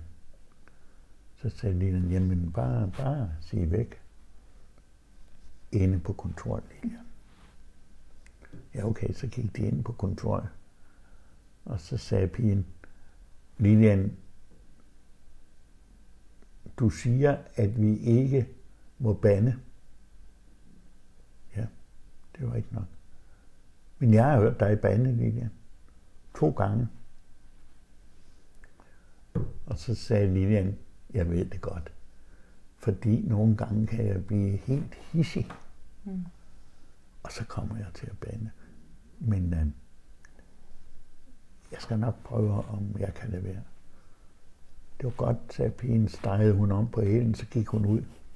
Og så skulle jeg komme om eftermiddagen, for jeg var sådan en slags konsulent i den periode i børnehaven. Og så sagde linjen til mig, at nu, vi kan kalde pigen Sofie, nu er Sofie klar til at komme i skole. Og det synes jeg er sådan en dejlig historie, for det er det helt andet syn på, hvad er det egentlig, børn skal have ud af at gå i børnehave. Det var jo ikke noget med, at de skulle kende forskel på trekanter og firkanter og sådan noget. Nej. Eller farver og nuancer. Så det var det her langt, langt vigtigere, at når de synes, der er noget galt, så skal de kunne gå hen til en voksen, og her til selve lederen, mm. og påtale det, og se at få det ordnet. For når det først er sket, så er man ifølge Lilian skolemoden. Så går man ikke ind og finder sig hvad som helst. Så er der en chance for, at man også en anden gang, måske om nogle år, kan finde på at sige til skolelederen, at det og det synes jeg skal laves om. Ikke? Mm. Det er en, synes jeg, et led i, hvad jeg vil kalde demokratisk øh, samliv øh, mellem børn og voksne. Og så er det et helt andet syn på, hvad er det egentlig, øh, at børn skal være nået frem til, Ja. øh, før de skal i skolen. Og lige i disse år, der snakker vi jo så meget om, at vores børn er meget presset, og, og man kan måle stress i, i høj grad, og mange andre ting. Og der er børn, lidt større børn måske, der skærer sig. Mm. Og, det er alvorlige ting. Ikke? Øh, og der synes jeg, at der, der hører man så mange forklaringer, på, eller forsøg på forklaringer på det, og det er jo også rigtig svært at sige, hvad er det dog, der sker mm. med vores unge for eksempel, men også med vores børn. Og øh, der får man ikke, synes jeg, øh, tænkt over, jamen det er jo ikke sikkert, at det er de der forældre, som er de rene curlingforældre, for at bruge sådan et grimt udtryk, ja. som bruges øh, for tiden. Det kunne være noget, noget helt, helt andet. Det kunne for eksempel være den måde, vi er sammen på i daginstitutionen, i børnehaven. Ja. Det kunne være os, jævnfør drengen med bamserne, der fik skæld ud. Det Ja. kunne være os voksne, øh, det er galt med. Ikke? Ja. Og som i stedet for hele tiden at have travlt med, at enten skal vi lave børnene om, eller også skal vi lave forældrene om. Ja. Så kan det være, at vi kunne sige, at det kan vi faktisk ikke rigtig gøre noget ved. Øh, men men øh, vi kan jo gøre noget ved den måde, vi er børnehave, eller vuggestue, eller dagpleje på. Det kan der gøres noget ved. Ja. Så lad os gøre det. Og det vil jo under alle omstændigheder gavne barnet, også derhjemme. Mm. Fordi hvis vi nu tager, for eksempel har jeg været noget optaget af, af spørgsmålet, hvem er det, der får mest skæld ud? Ja. Og øh, øh, der viser det sig, det, det er vi meget sikre på, at det er de børn, der derhjemme får en del skæld ud. Det er også dem, der typisk får en del skæld ud i institutioner og skoler. Mm. Men det er jo ikke det, som pædagoger og lærere havde tænkt, da de begyndte at uddanne sig til det. Nu vil jeg have sådan en uddannelse, så jeg kan få god mulighed for at skælde børn rigtig meget ud. Det er der jo ingen. Alle har jo tænkt lige det modsatte. Ikke? Mm. Jeg vil ind og gøre livet bedre, og særligt for de børn, der måske ikke har det så godt. Og så viser det sig, i det jeg tager frem nu her, så viser det sig, at netop de børn, som måske ikke har det så godt derhjemme, Ja. der er også en tendens til, at de ikke får det så godt i børnehaven. Ja. Der skal vi tage fat, ikke? Jo. Og, og finde ud af, hvad kan vi lave anderledes, ikke? Ja. så de kunne øh, få en god tid hen i børnehaven, og det ville gavne deres tid derhjemme også, fordi det barn, der for eksempel har været udsat for en svær konflikt derhjemme, måske er blevet skældt meget ud, hvordan møder det barn op i sin daginstitution? Lidt tillukket, Mm. lidt såret, lidt kom mig ikke for nær. Det har gjort ondt, det her. Og de børn, der møder sådan op, måske også lidt provokerende, du skal ikke, og sådan noget. Mm. Det er jo ikke, det er jo nemt de børn, der også måske får skæld ud henne i institutionen. Ja. Øh, og omvendt. Så altså, hvis man i øh, familien, for at tage familien først, hvis man i familien skulle sikre sig, så godt man nu overhovedet kan, at ens barn får det godt i daginstitutionen. Ikke? Så skal man prøve så godt som muligt at sørge for, at ens barn får det godt hjemme i sin familie. Ikke? Det er ikke altid, det lykkes. Men, og det, men i hvert fald kunne vi da begynde at forstå, at det er altså det, den vigtigste opgave, vi har som forældre. Ikke? Og, og så vil vi vide, at jamen, det lykkes ikke altid, men vi prøver, vi prøver, og derfor får vores børn det mindre dårligt i institutionen. Og lige stand kunne de i institutionen jo tænke, at hvis vi sørger for, så godt vi kan, at børnene har det dejligt her i vuggestuen, så er der også bedre chance for, at forældrene om eftermiddagen får glade børn hjem, der har haft en dejlig dag med masser af vitaminer, og de er glade og sådan noget. Øh, og så er det også nemmere for forældrene, der typisk har haft en hård dag, mm. øh, at være søde, selvom de har haft en hård dag. Og ligesom følger op på det, der er grundlagt den dag i, i vuggestuen. Så det hænger så utrolig meget sammen. Og det er så uretfærdigt. Dem, der har det skidt, de får det det ene sted, de får det værre det andet sted osv. Ja. Det synes jeg, at vi er nødt til at gøre noget ved. Ja. Hvis ikke børnene skal tage skade. Og der er jo ingen... Altså det her med skæld ud har jeg arbejdet med. Altså den første bog udkom i 2001. Mm. Og der havde jeg jo arbejdet med det siden 95 eller noget der var. Så det er over 20 år. Og der er ikke sket noget, noget særligt. Nej. Der er enkelte institutioner og familier osv., der er selvfølgelig, hvor der er sket rigtig meget. Men myndigheder, kommunalbestyrelser, regeringer osv., de har ikke gjort noget.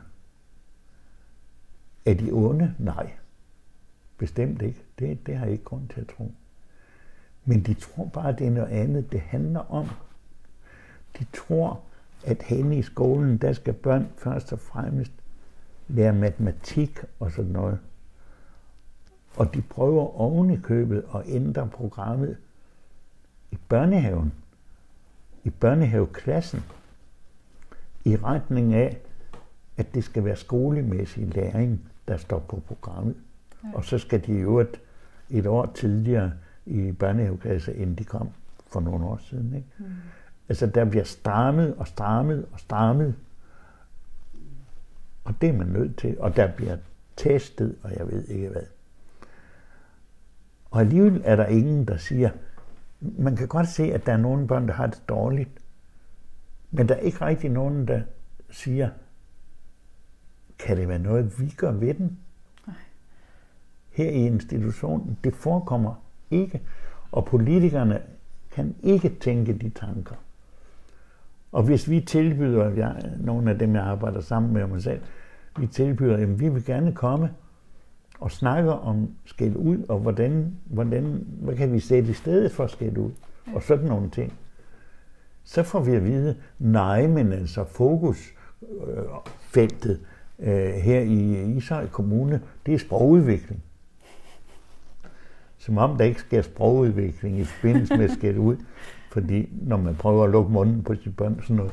Men, men øh, så der er hele tiden noget andet på tapetet. Og det vigtigste af alt er, er jo, hvordan har vi det med hinanden. Og sådan, som det kommer til udtryk, når det går galt. Og det ender i skæld ud. Vigtigere kan det ikke være. Det er der aldrig nogensinde tid til at tage alvorligt op. Og derfor vil man komme ud for, i 2019, som vi befinder os i nu, har der været stor sag, der kom ud i offentligheden øh, om det her, og øh, om alvorlig mistrivsel mm. i vores institutioner. Øh, og der vil komme flere. Men mindre vi begynder at forstå,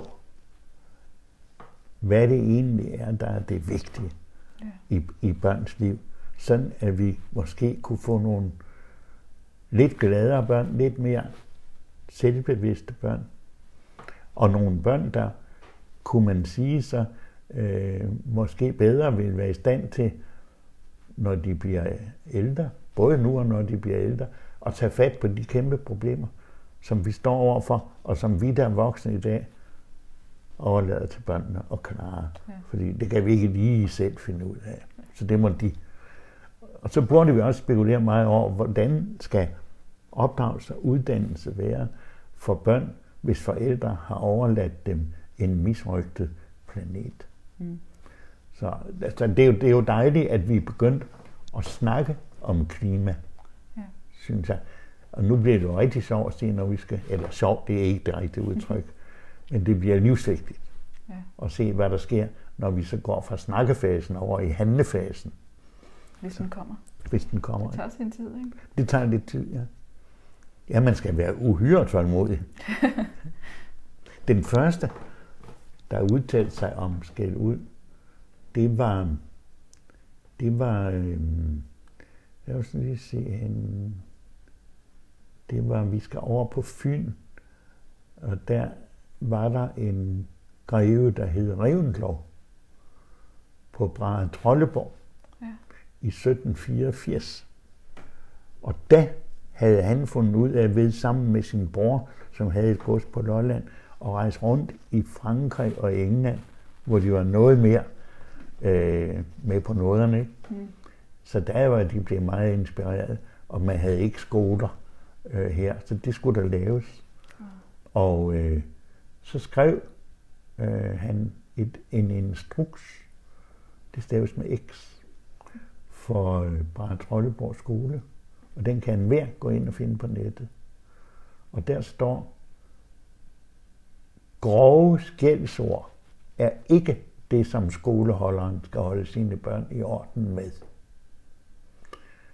Og siden den tid har der ikke været skrevet noget om grove skældsord. Nej. Og det er på en måde det, jeg arbejder meget med nu. Det er at sige, nu, der kan være enkelte, som ikke er helt opmærksom på, hvad Revendorf sagde i 1784. Så nu kunne vi jo begynde at lære af ham. Ikke? Og behandle. Og der var mange andre end ham øh, sidst i 1700-tallet. Det var en rigtig fremgangsperiode. Og lære lidt af dem, der var så længe før os, og som forstod det, vi så til synligheden ikke helt kan fatte. Ja. Ja.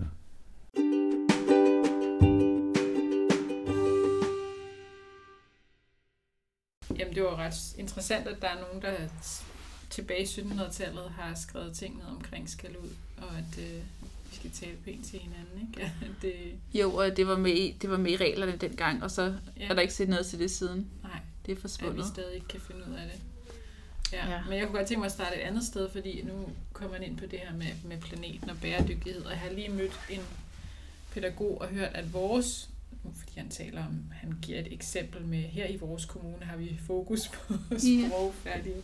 Ja. Og øh, lige præcis i vores kommune, tror jeg, øh, der har de øh, fokus på bæredygtighed i institutionerne. Og det er, jo, altså, det er jo, jeg synes, det er fedt, og det er et dejligt emne, men jeg kommer bare til at tænke på igen, som man også er inde på, hvor vores fokus er.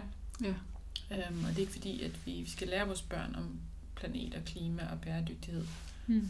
Øhm, men, men jeg kunne mærke, at jeg igen som forældre bliver sådan, nej, hvor dejligt, nu skal vi lære det, nu skal vi det. Og, og det er jo også noget af det, han taler om, ikke? Hvor, hvor meget vi går op i det faglige, vi putter ja. ind. Der er jo selvfølgelig også noget værdi i det her, lige præcis det her bæredygtighed, men Ja. det er på et fagligt, ligesom nu skal de lære noget om det på et fagligt plan, hvor at, øh, hvor meget har vi fokus på det med, med trivsel og, og at Ja. den, den, den personlige øh, udvikling og øh, at lære det sociale og kommunikere med andre og sætte ord på, hvordan jeg har det. Og, Ja. Ja. det synes jeg bare, ja, nogle af de andre afsnit, vi har lavet omkring, øh, altså det ydre og det indre, ikke? Altså det hele Ja. tiden, at vi, vi har tendens til hele tiden at vælge det ydre i vores, både som individer, men også som samfund, at lægge fokus der. Ja. Fordi vi tror, af en eller anden grund må vi jo tro, at det er det, der skal til, for at vi får det godt, eller at vi bliver bedre mennesker. Det er nok nemmere at få øje på det i hvert fald, Ja. end, at, end at skulle kigge ind, ligesom man også siger, at, at der bliver hele tiden peget fingre, altså i institutionerne, at det kunne være godt at begynde at se på, hvad er det faktisk, vi gør, i stedet for at sige, der er noget galt med forældrene, eller der er noget galt med børnene. Ja. Øhm, og selv hvis, hvis nogen synes, der er det, at det kan vi ikke gøre så meget ved, Ja. men egentlig tage ansvar for, hvad sker der her hos os. Ja. Og det er jo et virkelig fint eksempel med den der dreng, der sidder og skælder sine bamser ud. Ikke? Mm. alt det, der sker i institutionen, mm. og hvor meget, altså hvor stor en del af deres barndom, de tilbringer i institutionen mm. og i skolen, og at Altså, hvor, hvor meget... Altså, man hører tit sådan en... Øh, når, når, når, vi er eller når vi er i skole, så skal vi ikke være sociale, så skal vi lære noget. Mm. Og det er sådan en fra lærerne, at Ja. bør, børnene skal lære opdragelses, opføre sig ordentligt derhjemme, Mm. og så i skolen skal de kunne sidde stille. Ja. Men de er jo i skole så meget i tiden, selvfølgelig. Selvfølgelig er- spiller alt det her sociale ind. Ja. Og omvendt, når man, når man er hjemmeskoler, så får man at vide, jamen hvad så med det sociale? ja. Det er som om, der er ikke, det, det, der er ikke rigtig plads til Nej. det nogen steder. Nej. Øhm, Vi har, netop, vi har valgt en skole, som netop siger og påstår, at de lægger trivsel, altså det, de vægter trivsel før faglighed.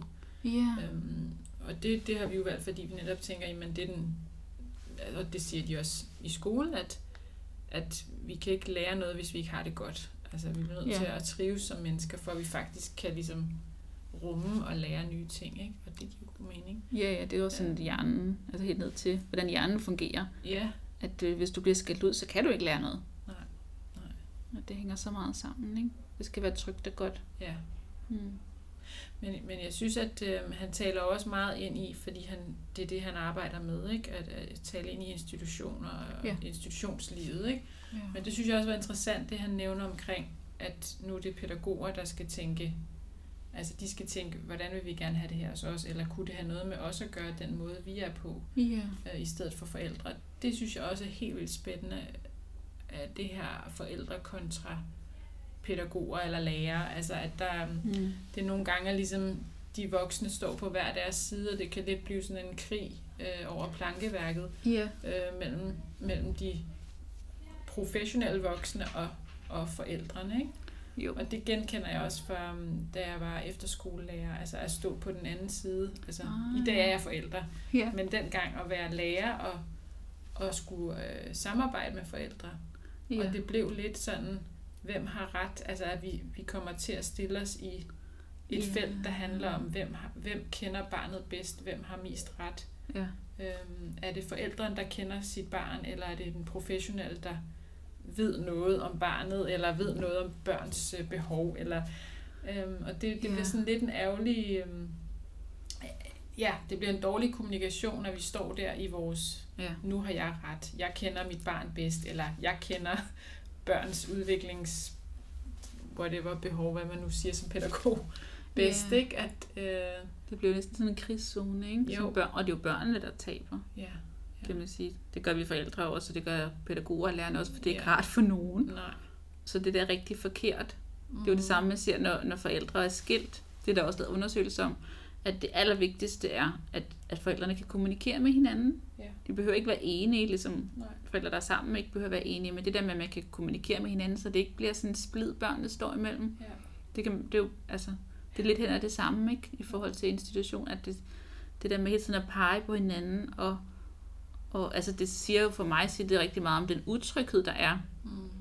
i os selv, siden vi er nødt til at beskytte os selv så meget, og pege så meget på hinanden, i stedet for også at se indad. Mm. At, øh, og det, det gavner jo ikke nogen. Jeg synes også, det var fint, det her eksempel med pigen, der faktisk øh, Ja. påtaler, at øh, var, det, var, det, var det lederen i børnehaven, der Ja. havde bandet, ikke? og så hun lige trækker hende ind på kontoret nærmest. ja, det er meget sejt. Ja. Og han så siger, at jamen, det er det, der egentlig viser, at nu er hun faktisk skoleklar. Ja. Fordi hun faktisk tør udtrykke, når der er noget, hun synes og oplever som forkert. Eller, Ja. hey, det her det er da ikke i orden. ja, præcis. Det var jo ikke retfærdigt, når, når de voksne går og siger, man må ikke bande. Ja. Det er ligesom, man må, man må sgu ikke bande, ikke? Ja. Altså, det holder jo ikke helt, og det, det gør vi jo rigtig meget. Ja. Så det der med, at, at der faktisk er plads til hende der, til at hun Mhm. godt kan sige, det der ikke. Ja. Det er jo ikke helt i orden. Nej. Der bliver børn jo lukket rigtig meget ned. Når de, nu hvor hun var også god til at sige det så, så, så direkte, hvor ja. børn kan jo sige det på alle mulige måder, som skal oversættes, Ja. så det kan være endnu sværere at høre det. ja. Men der er altid, det der med, at der altid er en grund til, hvad børn siger og hvordan børn reagerer. Det er så vigtigt, i stedet for at vi prøver at lukke det ned. Mm. Fordi det er i vejen, og vi har ikke tid til det. Og, og her i institutionerne, så er det også meget med, at vi skal følge læreplanen. Ja. Så der, der er jo ikke tid til alt det andet. Nej. Som er det allervigtigste. Og jeg tænker også, hvad, hvad skal der til, for at man som barn når dertil, hvor man faktisk... Altså, hvilke vækstbetingelser skal Mm. barnet have? Ja. Øhm, og hvilke, ja, for at man, at man tør og, og både, både at man kan mærke, hey, jeg synes egentlig, der er et eller andet i mig, der, der giver den fornemmelse af, at jeg synes, der er noget, der er forkert her. Eller Ja. det er ikke i orden, det her. Ja. Og man så også tør at gå til den voksne, så man tør at gå til autoriteten. Man er ikke bange for autoriteten, man, Ja. man hviler faktisk i, at den her voksne øh, stoler jeg på og har tillid til, og kan jeg godt Ja. fortælle, at det her er jeg uenig med, eller det her ja. oplever jeg. Ikke? Det kræver jo en ret Mm. stor portion tryghed, Mm. både i institutionen og også derhjemme, ikke? Ja. jeg synes også det her med, at, at øhm, igen, hvor meget struktur vi som voksne lægger ned over børns liv, hvad de skal. Og som du også siger, der er så meget børn skal. Ja. Øhm, og alle skal det. Altså at det også bliver meget sådan kollektivt. Ikke? Nu skal vi alle sammen sætte os ned og være med til det her. Ikke? Jo. Men han er inde på det her med, at, at der, der må godt komme lidt mere frivilligt øh, fokus. At nogen har måske lyst og synes, det er rigtig hyggeligt, og andre vil hellere noget andet. Ja, alle er jo forskellige. Ja. Og det ramte faktisk også, synes jeg, ned i noget meget samfundsmæssigt lige nu, fordi vi er i den der pandemitid, hvor at, mm. at vi snakker om samfundssind, og vi skal alle sammen ligesom gå med på nogle restriktioner, og nogen har let ved det, og nogen har mega svært ved det, og nogen er enige i den politik, og nogen er... Ja. Altså det kan vi også godt relatere til som voksne, at, at når man bliver, hvis man bliver tvunget til noget, der er faktisk meget få mennesker, jeg tror, som i ingen, Mm. der har lyst til at, at føle sig tvunget i hvert fald. Ja. Så kan man så diskutere, hvornår føler man sig tvunget, fordi det kan også være forskelligt, ikke? Men, ja. men, men det der med tvang, og, og at man ikke har lov til selv at bestemme og sige fra over for noget, ikke? Jo. Det, det rammer meget godt ned i den tid, vi er i lige nu. Altså hvor vi Ja, kan det. som voksne mærke det, hvad det egentlig gør ved os. Ja, og også, at man, man hører jo også om folk, der bliver skældt ud ude i supermarkederne, hvis de ikke har maske på, Ja. som de måske har en god grund til ikke at have. Ikke? Ja. At ligesom, ligesom i, i børnehaverne, når der er rigtig meget skal, mm. så bliver der rigtig meget skæld ud. Mm. Og dem, der ikke lige passer ind i det, Mm. de bliver skældt ekstra meget ud. Ikke? Og det bliver sådan en ond cirkel i deres. Det er jo det, det er desværre det, man ser. Han snakkede jo også helt hen i Kolding og sådan noget, at når, når børn, der har det svært derhjemme, så får det det svært i den institutionen, og det, får, det følger med. Mm. Det følger med den måde, de kommer til at gå i relation på, øh, fordi det er det, de får tilbage. Mm. Så, så hele, altså, man kan tit se det på, på mennesker, som får det rigtig svært senere, Mm. øhm, at, det, at det spores tilbage som sådan en, sådan en ond cirkel, der bare altså vokser, ikke? Eller sådan en snebold, der bare ruller og bliver større og større. Ja. Så, så det er jo simpelthen, altså, det er jo sådan et vigtigt område. Ja. ja, det var faktisk ret trist at høre, ikke? At det, Ja, det ligesom bare giver den der konstant dårlige mis, altså Ja. mistrivsel, og, og at udviklingen ligesom går den helt forkerte vej. ja. For de børn, der i forvejen ligesom måske har et svært udgangspunkt. ja, præcis. Og det er jo til dem, man siger, at det er jo netop vigtigt at få dem, altså fra politisk side er det vigtigt at få dem i børnehave. Ja. Men de får så ikke den støtte, Nej. de skal have. Så, altså vi kunne, gøre, vi kunne gøre virkelig meget Mm. ved at ændre på både, både noget af det der med, at hvor meget man skal i institutioner, hvor normalt det er blevet, men også at have fokus på, på hvordan børn har det der, og hvad de har brug for, og, Mm. og kunne give dem det, så vi ikke skal, i stedet for at bruge alle millionerne på at, at reparere på det senere i forhold til psykiske sygdomme og misbrug og alle de der ting, Mm. som vi, og kriminalitet også jo, Mm. som vi ryger ud i, når vi ikke passer på vores små børn i virkeligheden. Ja. Det, at vi kunne både på sådan helt økonomisk, kunne det, kunne det gøre en forskel, tror jeg, og, og allervigtigst for, at, hvad for et liv mennesker har, at vi faktisk hjælper børn med at kunne mærke sig selv og, og, og, og få det, de har brug for som små, så det ikke skal blive den der snibbold, der bare fortsætter derud af. Så det, så det er virkelig ærgerligt, det der Erik Sisgaard siger med, at det har virkelig fokus på i den her kommune. Mm. Og det er bare, altså alt det andet er jo sekundært, tænker jeg. Kommer bagefter. Ja. Så normalt tæller vi jo ind i familier, og hvad man kan gøre som forældre. Mm. Det handler det her jo også i, i en eller anden grad om, men også at vi som forældre øhm, altså bakker op om de mennesker, som, som gør noget konkret og prøver at råbe politikerne op. Og, Ja. ja, at, øh, at vi, vi kan kun gøre noget og ændre noget, hvis, hvis vi engagerer os øh, i en eller anden grad, ikke? Jo, og det tænker jeg, det er meget forskelligt, hvordan folk har brug for at engagere sig, for der er nogen, der gør det politisk, Mm. ved, at- og det har jo også gjort en forskel, man kan sige, i forhold til normering og sådan nogle ting. Øhm, og der er nogen, der, så er der en, der har skrevet den der bog Moderland, som, som der jo heldigvis er rigtig mange, der læser, som også gør, kan gøre en forskel. Og så er der nogen, der netop gør en forskel derhjemme, altså med at lade være med at gå i institution, eller gøre det på en anden måde. Så, så det er meget, fors- jeg tror, det er, det er vigtigt, at det er forskellige måder, vi kæmper på. Ja. Samtidig er det også interessant det at kigge på, hvorfor kæmper vi, som vi gør. Eller det er i hvert fald som terapeut, synes jeg, det er vildt spændende. Mm. Fordi altså, jeg kan se, at jeg har, sådan, jeg har ikke tiltro til autoriteter. Så jeg går ikke ud og kæmper øh, for at få politikerne til, politikerne til at høre, hvad jeg siger, fordi det tror jeg simpelthen ikke på, de gør. Nej. Og så har jeg andre, som, som kæmper meget, altså, altså andre venner, jeg har, som kæmper meget mod, som vi skal ud, og vi skal råbe dem op, og Ja. Og som, og som måske har lært hjemmefra i en eller anden grad i deres barndom, at det kunne man kunne godt blive hørt på den måde. Jeg vil ikke finde mig i at være fanget, og at de skal bestemme over mig. Hvor, hvor der er vi sammen så forskellige, så det er både Ja. interessant at være nysgerrig på, hvorfor man kæmper, som man gør, eller Ja. ja. reagerer, som man gør, Mm. og også netop give plads til, at de andre behøver ikke kæmpe på samme måde som mig, Nej. og vi behøver ikke være enige. Ja. Det var det allervigtigste, ikke? at finde ud af, hvordan kan vi lave plads til, at man kan være familie, som lige præcis som, som man gerne vil. Ja. Mm, igen også her er der heller ikke altså tvang til, hvordan du skal. Ja. Men, men det er bare vigtigt at stille sig selv det spørgsmål, hvordan har jeg lyst, og hvordan har vi lyst til at være familie, og hvordan Ja. skal vores liv og, og hverdag se ud. Ja. Øhm, og bare tage det alvorligt i hvert fald. Ja, det Og- tænker jeg. Ja. Det er så vigtigt. Og så tænker jeg, at vi skal til at slutte. Ja. Er det ikke rigtigt? Nu har vi sikkert brugt lidt lang tid. Øh, men næste gang kan I høre med igen, hvor det os, hvor vi også skal snakke mere Axelskov, fordi han har mange flere kloge og spændende ting at fortælle. Så øhm, vi høres ved næste Vi høres gang. ved. Hej. Hej.